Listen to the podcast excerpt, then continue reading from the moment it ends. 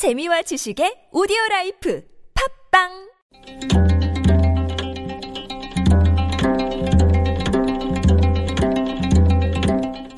한문학자 장유승의 길에서 만난 고전 범죄를 저지른 사람이 턱없이 가벼운 솜방망이 처벌만 받고 끝나는 경우가 있지요. 관련 법규가 미비하다는 이유로 아예 처벌을 받지 않는 경우도 있습니다.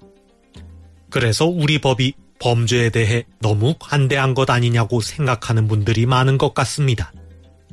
강력한 처벌만이 범죄를 막고 사회의 질서를 유지하는 길이라고 생각하는 분들도 있습니다. 이렇게 엄격한 법 집행을 통해 사회 질서를 유지하겠다는 관념은 중국 전국시대 제자백가의 하나인 법가에서 나온 것입니다. 법가의 대표적인 인물이 이사와 한비자인데 이들은 같은 스승 아래서 동문수학한 선후배 사이입니다. 그 스승이 바로 성악설을 주장한 순자입니다. 그러니까 법가 사상은 사실상 순자에게서 나온 것이라고 할 수 있습니다. 그런데 법가 사상의 아버지인 순자조차도 법이 모든 것을 해결해 줄 수는 없다고 하였습니다. 순자는 이렇게 말했습니다. 다스리는 사람은 있어도 다스리는 법은 없다.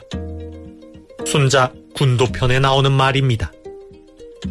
법을 효과적으로 이용해서 잘 다스리는 사람은 있어도 법이 저절로 세상을 잘 다스릴 수는 없다는 뜻입니다.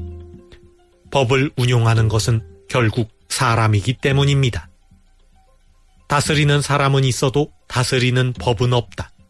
한자로 유치인 무치법입니다. 유치인 무치법은 법의 한계를 지적한 말입니다. 아울러 아무리 구닥다리 법이라도 사람에 따라서는 시대 정신에 맞게 운용할 수 있다는 뜻입니다. 야삼당이 오는 대선 때 개헌안을 국민투표에 붙이기로 합의했습니다. 30년이 넘은 우리 헌법을 개정할 필요는 있겠지만 개헌이 만병통치약이라고 생각하면 곤란합니다. 다스리는 사람은 있어도 다스리는 법은 없기 때문입니다.